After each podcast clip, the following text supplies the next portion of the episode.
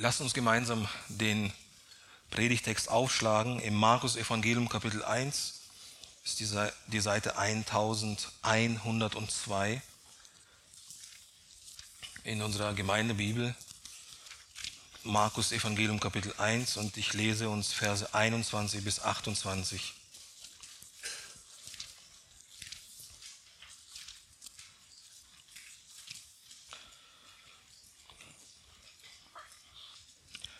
hören wir auf das Wort Gottes. Und sie begaben sich nach Kapernaum, und er ging am Sabbat sogleich in die Synagoge und lehrte. Und sie erstaunten über seine Lehre, denn er lehrte sie wie einer, der Vollmacht hat und nicht wie die Schriftgelehrten. Und es war in ihrer Synagoge ein Mensch mit einem unreinen Geist, der schrie und sprach, lass ab, was haben wir mit dir zu tun, Jesus, du Nazarener? Bist du gekommen, um uns zu verderben? Ich weiß, wer du bist, der Heilige Gottes. Aber Jesus befahl ihm und sprach, verstumme und fahre aus von ihm. Da zerrte ihn der unreine Geist hin und her, schrie mit lauter Stimme und fuhr von ihm aus. Und sie erstaunten alle, so dass sie sich untereinander fragten und sprachen, was ist das? Was für eine neue Lehre ist dies? Mit Vollmacht gebietet er auch den unreinen Geistern, und sie gehorchen ihm. Und das Gerücht von ihm verbreitete sich sogleich in das ganze umliegende Gebiet von Galiläa. Wir haben das letzte Mal über die Berufung der vier Jünger Jesu, der ersten vier Jünger nachgedacht. Und wir lesen hier, wie Markus ja nicht einmal anhält, über die Geschichte die mit Jesus stattgefunden hat, zu erzählen, sondern sagt, und sie begaben sich nach Kapernaum und er ging am Sabbat sogleich in die Synagoge und lehrte. Das Wort sogleich treffen wir immer wieder in Markus Evangelium auf, weil Markus die eine Begebenheit nach der anderen erzählt und so viel wie möglich das Evangelium, das kompakteste Evangelium ist von den vier, die wir kennen, aber dort wahrscheinlich viel mehr Ereignisse und Dinge stattgefunden haben, als wir es woanders lesen. Die Synagoge war zur Zeit Jesu und auch heute noch, wenn wir über Synagogen nachdenken. Vor kurzem haben wir vielleicht in den Nachrichten gesehen, dass eine neue Synagoge in Berlin, glaube ich, eingeweiht wurde, wo auch unser Bundeskanzler dort vertreten war. Eine Synagoge war und ist heute ein Versammlungsort gläubiger Juden. Dort wurde und wird immer noch das Gesetz Mose gelesen und gelehrt. Und die Synagoge war der Ort, auch zu der Zeit Jesu, den Jesus und später auch die Apostel, immer wenn sie in eine Stadt hineinkamen und das Evangelium verkündigten, gleich als erstes aufgesucht hatten, weil dort die Menschen, die an Gott glaubten, zusammenkamen und von jemandem das Wort predigen hörten. Wir sehen, dass es im Vers 21 dass sie am Sabbat in die Synagoge gekommen sind. Die Juden versammelten sich und tun es auch heute noch am Sabbat, das heißt am Samstag. Es war der siebte Tag der Woche und erinnerte an den Ruhetag, den Gott nach der Schöpfung einsetzte als einen ewigen Ruhetag, den er später auch für das Volk Israel einsetzte, an dem Tag nicht gearbeitet werden durfte und wo die Menschen sich besonders an diesem Tag zur Ruhe setzen konnten und mehr über das Gebot und über Gott, über die Gebote und über Gott nachdenken konnten und sich mehr Zeit für das geistliche Wohl in ihrem Leben nehmen konnten. Nun, als die Menschen, die ersten Menschen gesündigt hatten und praktisch den Ruhetag, den Gott eingesetzt hat, zerstörten, sprach Gott später durch die Propheten, dass er einen neuen Ruhetag, einen ewig andauernden Ruhetag durch seinen Sohn Jesus Christus einsetzen wird. Und wir lesen im Neuen Testament, dass genau auch dies eingetreten ist, als Jesus stellvertretend für Sünder gestorben ist und dass er auferstanden ist. Und es war am ersten Tag der Woche. Das ist der Sonntag. Und wir sehen, dass die Evangelien besonders diesen ersten Tag der Woche, also den Sonntag, hervorheben. Immer wieder heißt es, und als sie am ersten Tag der Woche beisammen waren, erschien er mitten unter ihnen und sprach, Friede sei mit euch. Und dann lesen wir auch zum Beispiel, dass Thomas einmal nicht bei ihnen war in diesem Gottesdienst und ihm hat etwas gefehlt, ihm hat, etwas am Glauben gefehlt und Gott wartete auf den nächsten Sonntag, um jetzt dem Thomas auch zu erscheinen. Und hier sehen wir, dass dieser erste Tag der Woche auch später bei den Aposteln zu dem neuen Anbetungstag Gottes wurde, wo Menschen zusammenkommen und Menschen anbeten. Der Sabbat wurde auf den Sonntag verlagert und der Sonntag ist heute unser Sabbat. Es ist heute unser Ruhetag und deswegen ist ein großer Privileg, dass wir den Sonntag heute, das ist eigentlich nichts anderes wie der Auferstehungstag, wie er, auch anders heißt, und wo wir auch an das erinnern, was Jesus Christus getan hat. Nun, dies ist eine Stadt, von der wir lesen, Kapernaum, wo die Mehrheit der Menschen Juden sind und keine Heiden. In einer Zeit, wo die ganze Welt vom Heidentum umringt ist, ist Kapernaum eine Stadt der Gläubigen. Und wir lesen im Vers 21 und im Vers 27, dass hier die Aufmerksamkeit auf Jesus gelegt wird. Hier in diesem Text geht es um keinen anderen als um Jesus, der in der letzten Zeit, wo wir gelesen haben, in den letzten Predigten, der gepredigt hat über das Reich Gottes, weil es nahe herbeigekommen ist und er die Menschen zur Buße und zum Glauben aufforderte, lehrte jetzt weiter in der Synagoge. Er ging in diese Synagoge und er, ihm wurde das Wort angeboten, dass er ein Wort an die Versammlung dort richtet. Und Jesus lehrte dort. Denn wir lesen im Vers 22, und sie erstaunten über seine Lehre, denn er lehrte sie wie einer, der Vollmacht hat und nicht wie die Schriftgelehrten. Und das gleiche lesen wir im Vers 27. Und sie erstaunten alle, so dass sie sich untereinander fragten und sprachen, was ist das? Was für eine neue Lehre ist dies? Nun, in dem Text oder bei der Botschaft Jesu, die wir nicht genau hier aus dem Text kennen, äh, ging es nicht um eine neue Lehre in dem Sinn, dass es etwas anderes war als das geoffenbarte Wort Gottes, das Alte Testament, das bereits in den Händen von den Juden gehalten wurde und gelesen wurde. Wir, lesen zu anderen Zeiten, wo Jesus immer wieder gepredigt hat, dass er immer auf die Schriften verwies. Es war nicht eine neue Lehre in dem Sinn, dass es etwas außerhalb des Wortes Gottes war, sondern er predigte auf, die, auf eine Art und Weise, und das hebt der Text hier hervor im Vers 22, wie einer, der Vollmacht hat und nicht wie die Schriftgelehrten.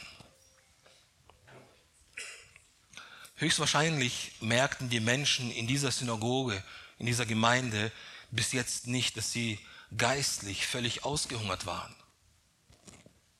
In dieser, in dieser Synagoge hatte seit langer, langer Zeit niemand mehr das Wort Gottes in Klarheit gepredigt. Die Schriftgelehrten, die größtenteils Pharisäer waren, sie liebten es in der damaligen Zeit, Autoritäten zu zitieren. Und so hörte man immer wieder solche Ausdrücke wie Rabbi Hillel sagt das, aber Gamaliel sagt das andere. Aber da gibt es noch das Zeugnis von Rabbi Eleazar. Es war Theologie aus zweiter Hand. Natürlich zitierten sie auch das Gesetz Mose, aber sie versuchten eben auch immer wieder diese anderen Autoritäten, die von dem Volk, von den Juden, von den Pharisäern anerkannt waren, zu zitieren. Es war Theologie aus zweiter Hand und ihre labyrinthischen, kleinlichen, gesetzlichen Unterscheidungen waren langweilig, ohne Vollmacht, ohne Spontanität, ohne Freude. Die Menschen versammelten sich unter einem religiösen Deckmantel, aber innen waren sie völlig ausgelaugt. Es ist nicht schwer, die Ähnlichkeit zwischen dem geistlichen Zustand dieser Synagoge von Kapernaum und in vieler Gemeinden in der heutigen Zeit zu erkennen. Sie sind mehr zu sozialen Einrichtungen als zu Gotteshäusern geworden. Es wird nicht mehr Wert gelegt auf die Klarheit der Schrift, auf die Verkündigung des Wortes Gottes, auf die Lehre, sondern darauf, wie Menschen sich fühlen. Die Predigten sind gefüllt mit Erlebnissen, Erfahrungen. Das Wort Gottes wird größtenteils nur noch als Unterstützer für die Emotionen verwendet. Und so fühlen sich die Menschen in dieser Gesellschaft gut, gehen heim und sagen vielleicht, das war so schön. Dabei meinen sie nur die Emotionen, aber von dem Wort Gottes ist nichts hängen geblieben und sie fühlen sich weiter leer und in ihrem Leben ändert sich nichts. Wenn Jesus sprach, so war es das totale Gegenteil von dem, was diese Menschen in dieser Synagoge von Kapernaum bisher hörten. Sein Predigtstil war, und wir sehen es aus anderen Predigten, die Jesus gehalten hat, ihr habt gehört, dass gesagt ist, ich aber sage euch. Er predigte das Wort Gottes, nicht über das Wort Gottes. Er erklärte das Gesetz und die Propheten. Er war klar und einfach, wie es alle bibeltreuen Prediger des Wortes Gottes waren und es heute noch sind. Wir brauchen heute Prediger und Lehrer, die wie Jesus das Wort Gottes in Klarheit und Autorität verkündigen. So wie Paulus auch kurz vor seinem Tod dem Pastor Timotheus ans Herz legt und sagt, strebe eifrig danach, dich Gott als bewährt zu erweisen, als einen Arbeiter, der sich nicht zu schämen braucht, der das Wort der Wahrheit recht teilt. Und dieses Wort recht teilt oder eine andere Übersetzung sagt, gerade schneidet. Paulus spielt hier auf seinen Beruf an. Er war ein Zeltmacher. Und bei dem Zeltmacher war es ganz wichtig, dass die Schnitte sehr, sehr gerade geschehen sind, damit man später es auch zu einem Zelt machen kann. Und Paulus verwendet dieses Beispiel auf das Wort Gottes. Das Wort Gottes muss gerade geschnitten werden oder recht geteilt werden. Und deswegen, wenn Jesus hier in Vollmacht und Autorität predigt, ist es nicht verwunderlich, was, es, was als nächstes geschieht. Denn wer sitzt direkt neben jemanden auf der Bank am Sabbatgottesdienst, während Jesus predigt? Ein Mann mit einem unreinen Geist. Wir haben gelesen, Vers 23, und es war in der Synagoge ein Mensch mit einem unreinen Geist, der schrie und sprach, lass ab, was haben wir mit dir zu tun, Jesus, du Nazarener? Bist du gekommen, um uns zu verderben? Ich weiß, wer du bist, der Heilige Gottes.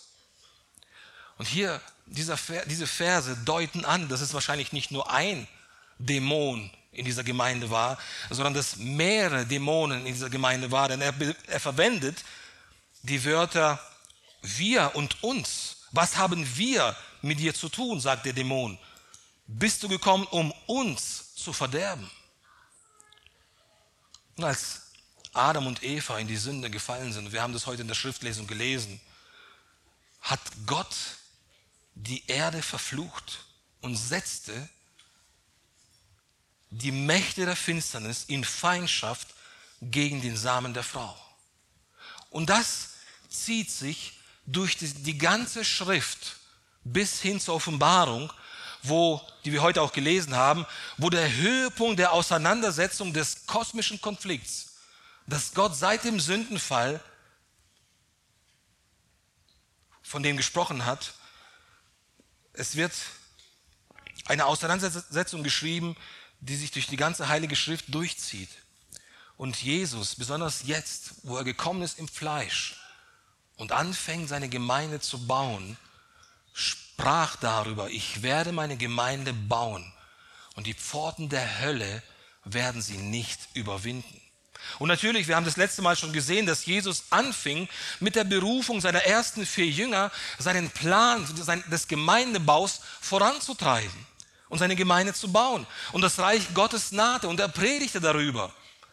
Und die Pforten der Hölle werden die Gemeinde niemals überwinden. Aber das bedeutet nicht, dass die Hölle nicht einen Versuch starten wird, das Werk Jesu anzugreifen. Und genau das sehen wir in dem Ereignis. Auch so erschreckend es klingt, dass gerade in einer Gemeinde, dort wo Menschen, gläubige Menschen zusammenkamen, um das Wort Gottes zu hören, um das, wo das Wort Gottes verkündigt wurde, wo das Wort Gottes gelehrt wurde, so erschreckend es klingt, dass dort Dämonen anwesend waren, darf es uns nicht erschrecken, denn es ist im Prinzip nichts Neues. In Offenbarung sagt Jesus selbst, als er das Sendeschreiben an die Gemeinde in Smyrna richtet und sagt, ich kenne deine Werke und deine Drangsal und deine Armut du bist aber reich. Und die Lästerung von denen, die sagen, sie seien Juden und sind es nicht, sondern eine Synagoge Satans. Es ist sehr wahrscheinlich, dass der Dämon, bevor Jesus dort gepredigt hatte, glücklich war in dieser Gemeinde.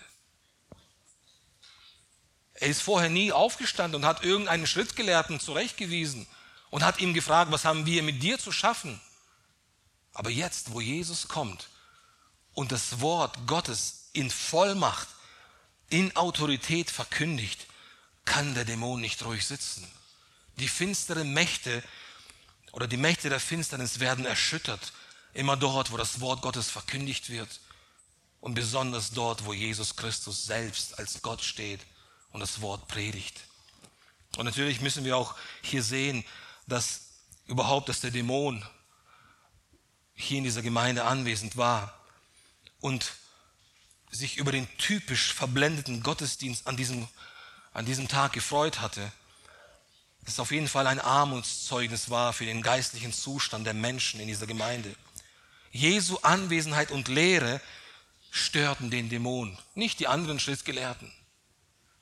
Und der erste Ausbruch des Dämons lautet, wir lesen es im Vers 24, lass ab, was haben wir mit dir zu tun, Jesus, du Nazarener? Und das ist auch, auch oft heute die traurige Wirklichkeit. Es gibt Gemeinden, die unter einem christlichen Deckmantel sich befinden, die mit einem christlichen Wortschatz sich unterhalten, aber mit Jesus nichts Gemeinsames haben. Und dieser dämonische Mann war völlig unter der Herrschaft des Bösen gefangen. Die Menschen in dieser Gemeinde, sie sahen nur, wie Jesus sich mit diesem Mann unterhält. Aber Jesus steht als ein Verkündiger der Wahrheit und der Gerechtigkeit dieser finsteren Macht entgegen und sieht hinter dem Mann diesen Dämon, der zu ihm spricht und der sich, des, der Dämon hat sich des Wesens des Mannes bemächtigt und verwendet sogar seine Stimme. Satan versucht immer wieder, Gott zu imitieren. Christus kam in Menschengestalt auf die Erde und wohnt durch den Geist in uns.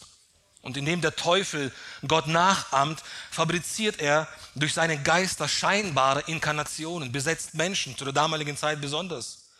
Und dieser verlorene, elende Mann, er wurde zu einem Zwinger für die bösen Geister der gefallenen Engel. Die moralische Natur des unreinen Geistes verschmolz mit dem Geist des Mannes, sodass er innerlich grob, schmutzig und unedel geworden ist. Und er stand so sehr unter der Herrschaft des Bösen, dass er jeglichem Interesse an Christus abschwor. Lass ab. Was haben wir mit dir zu schaffen? Jesus der Nazarener. In unserer Kultur ist es eher lächerlich, an Dämonen zu glauben, oder? Wir, wir reden wahrscheinlich heute viel weniger über Dämonen als zum Beispiel auch im Mittelalter, wo Martin Luther auch sich der Anwesenheit von Dämonen, von dem Teufel selbst sehr bewusst war von denen er immer wieder schreibt, dass er mit ihnen gekämpft hat. Natürlich nicht physisch, aber im Geist. Und besonders in der Nacht, als er in Worms war, bevor er auf der Wahrheit stehen geblieben ist und sich zur Wahrheit bekannt hat und dann später zum Vogelfrei erklärt wurde. Und heute sehen wir, den Naturalismus ist einer der Hauptkonkurrenten in der, Christ der christlichen Weltanschauung gegenüber in der westlichen Welt, besonders wo wir leben, in der Kultur von den Universitäten, in der Kultur von den Medien, die wir heute haben, in der Regierung. Ein, der Naturalismus ist die Überzeugung, dass nichts außer der natürlichen, materiellen, biologischen Ordnung existiert. Es gibt keinen persönlichen Gott. Es gibt sicherlich auch keine Engel und deswegen auch keine Dämonen. Es gibt nur Materie und deswegen Naturalismus. Und die Atheisten sind Naturalisten zum Beispiel. Die Wahrheit über Dämonen wissen wir aber aus der Schrift. Wir als Christen glauben, dass Satan ein erschaffenes Wesen ist, welches zuvor ein Engel war, der gegen Gott rebellierte. Und wir haben es heute in Offenbarung 12 gelesen, dort wo die Geschichte der ganzen Schöpfung oder der ganzen Welt in einer kurzen, kompakten Form wiederholt wird. Und er zog mit sich einen dritten Teil der Engel und sie folgten ihm und sie wurden auf die Erde geworfen. Wir glauben, dass diese Engel, der dritte Teil der Engel, sich auf die Seite Satans gestellt hatte. Und Satan und seine Dämonen sind zwar niemals stärker als Gott, aber sie sind unglaublich starke Wesen und viel stärker als wir Menschen. Und wenn wir heute in die Welt schauen und betrachten, dann ist es nicht etwas Unnatürliches zu sehen und zu verstehen, dass es Dämonen und finstere Mächte gibt in dieser Welt. Alles, was passiert in der, in der Welt, in der wir leben, das macht es glaubwürdig, dass solche bösartigen spirituellen Wesen existieren. Wir können sie nicht sehen. Wir haben Mühe, sie uns überhaupt vorzustellen. Aber wir können ihre Auswirkungen auf die Welt sehen, in der wir leben. Die Bibel sagt uns, dass wir uns dessen bewusst sein müssen, dass es den Teufel gibt und dass er ein Ziel verfolgt. Der Apostel Petrus spricht darüber und sagt, seid nüchtern und wacht, denn euer Widersacher, der Teufel, geht umher wie ein brüllender Löwe und sucht, wen er verschlingen kann.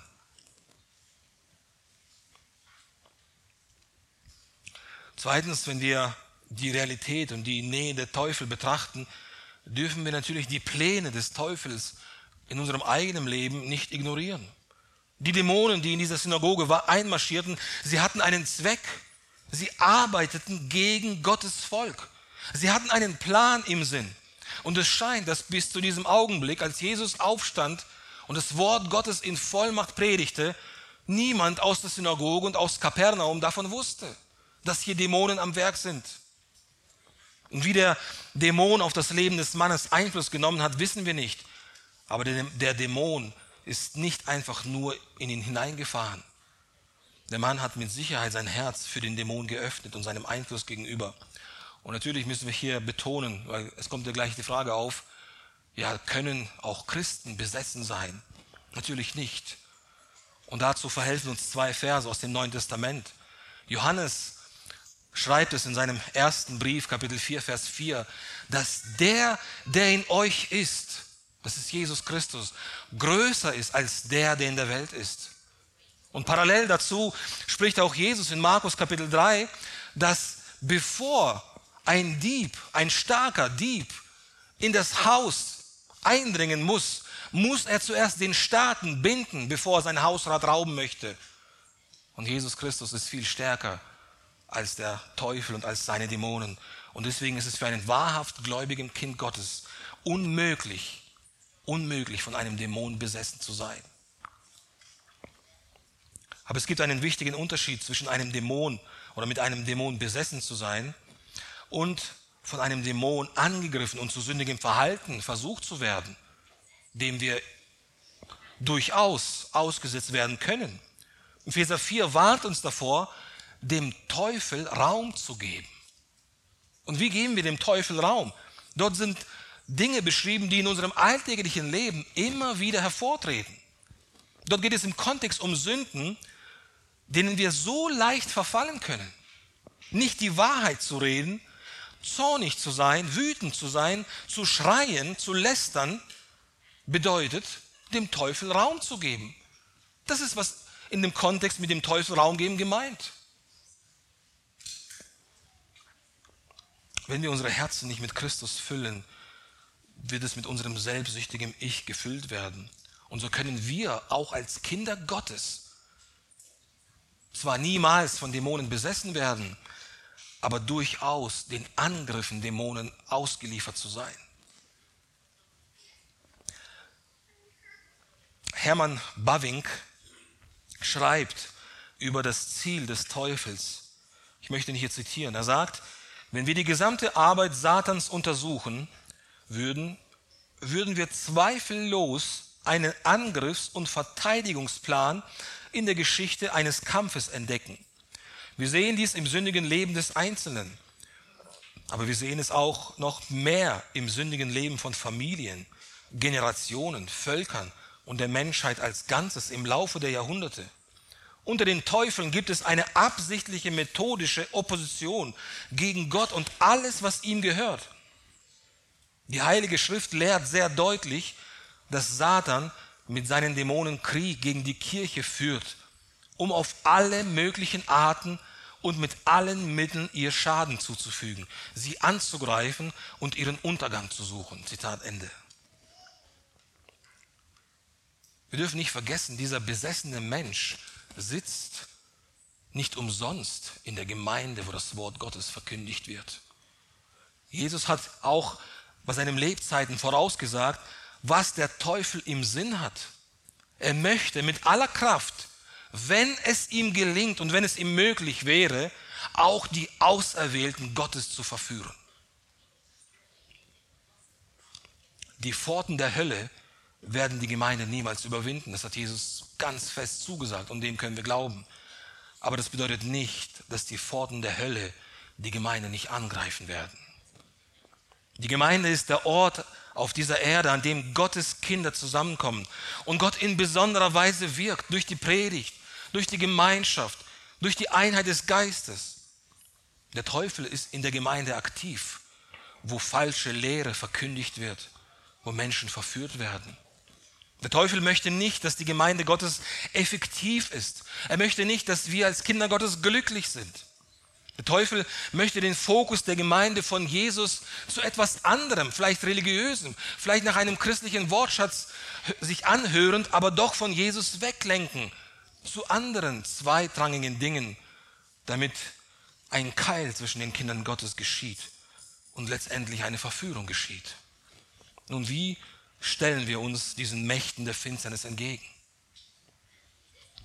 Hier muss ich auf der Grundlage des Wortes Gottes die religiösen Gruppen, die es heute zuhauf gibt, auch in Deutschland, zurechtweisen, die unter dem christlichen Deckmantel Dämonenaustreibung betreiben. Dämonenaustreibung wird der neutestamentlichen Kirche nicht beigebracht. Wir werden in vielen Dingen unterrichtet, aber wir haben keine Anweisungen über Methoden oder Beschwörungen oder Rituale, Dämonen auszutreiben.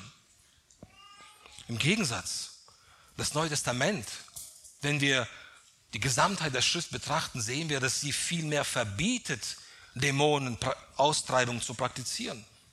Das sehen wir zum Beispiel in der Apostelgeschichte 19, wo hervorgehoben wird, dass Dämonenaustreibung eine Wirkung Gottes in der Zeit Jesu und in der Zeit der Apostel war, die heute aber nicht diese Zeit ist.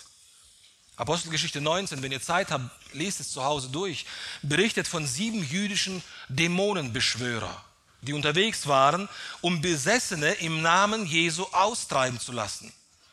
Und so haben sie einen Menschen, der besessen war, in, ihrem, in ihre Obhut genommen und versucht, über ihn den Namen Jesu auszusprechen, den Paulus predigt, haben sie gesagt.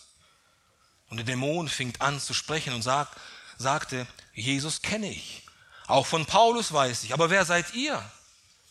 Und er fing an, seine Kraft an ihnen zu offenbaren und sie unmöglich zu verprügeln, dass sie sehr verwundet und nackt von diesen Menschen geflohen sind. Und das war die Auswirkung von diesem Ereignis.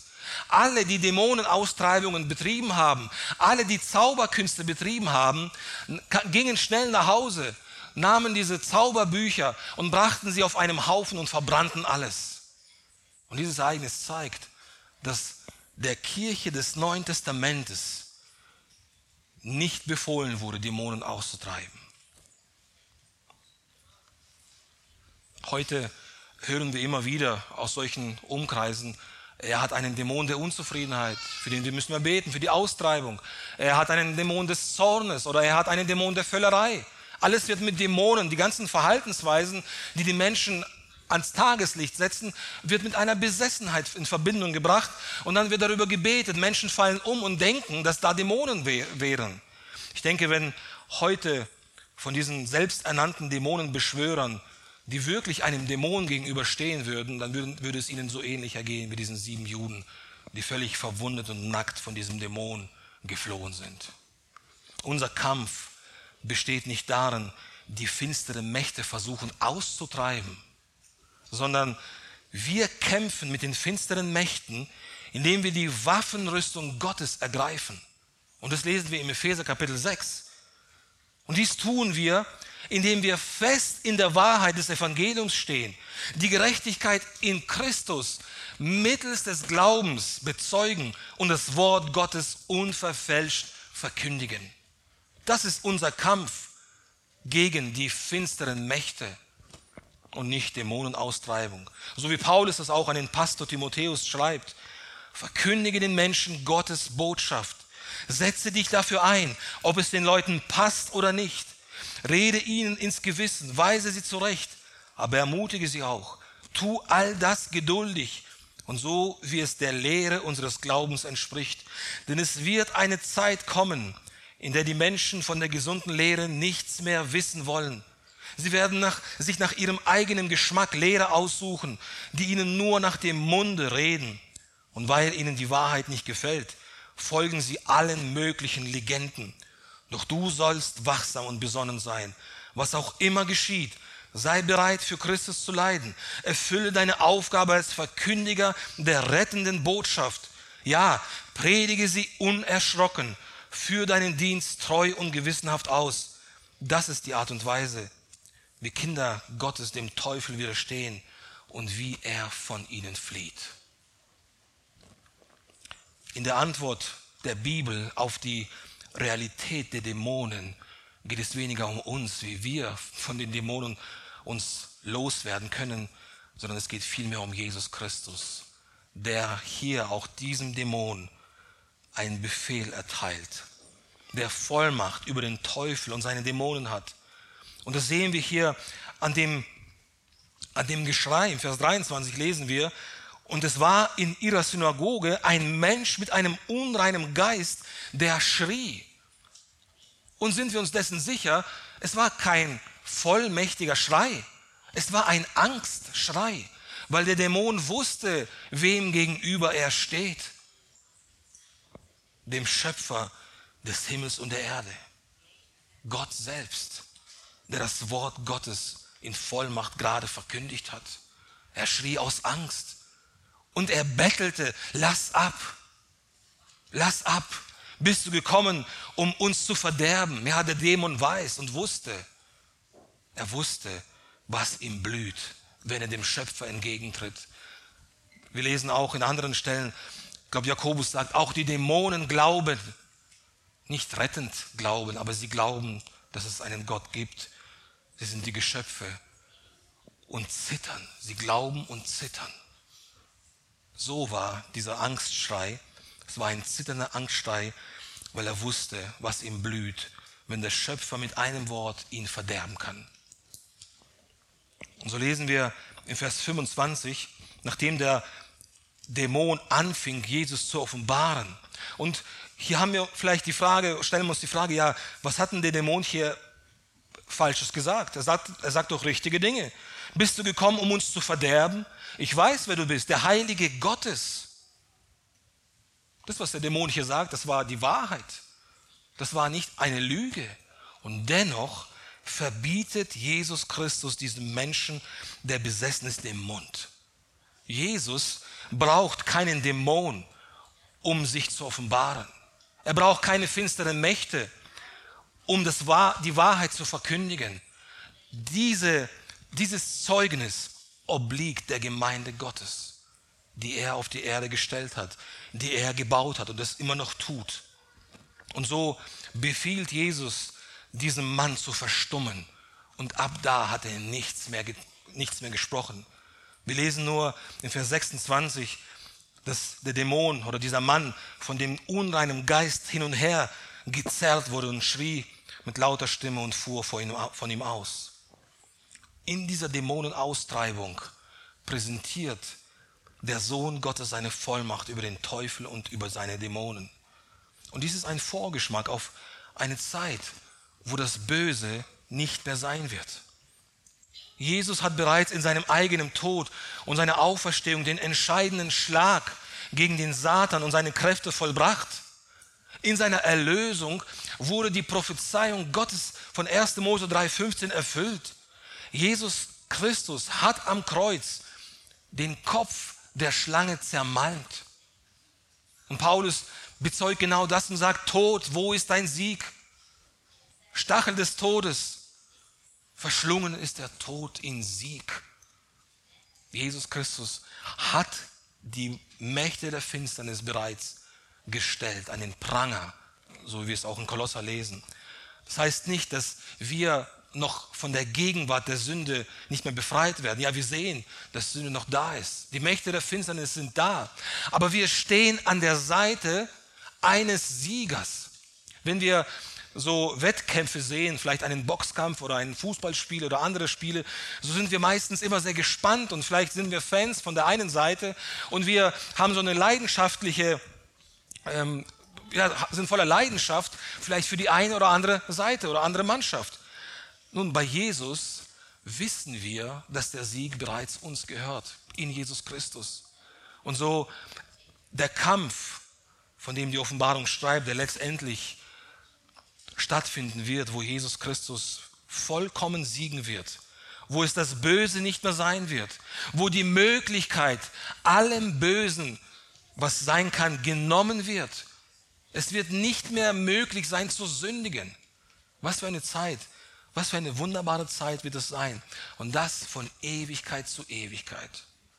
Und hier erleben wir schon bereits in diesem Ereignis einen Vorgeschmack.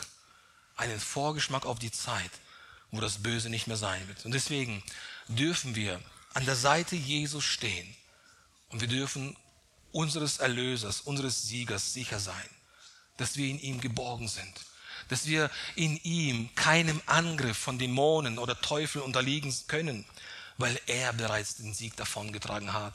Und letztendlich wird er von uns von der Gegenwart der Sünde befreien. Ihm gebührt die Ehre dafür. Amen.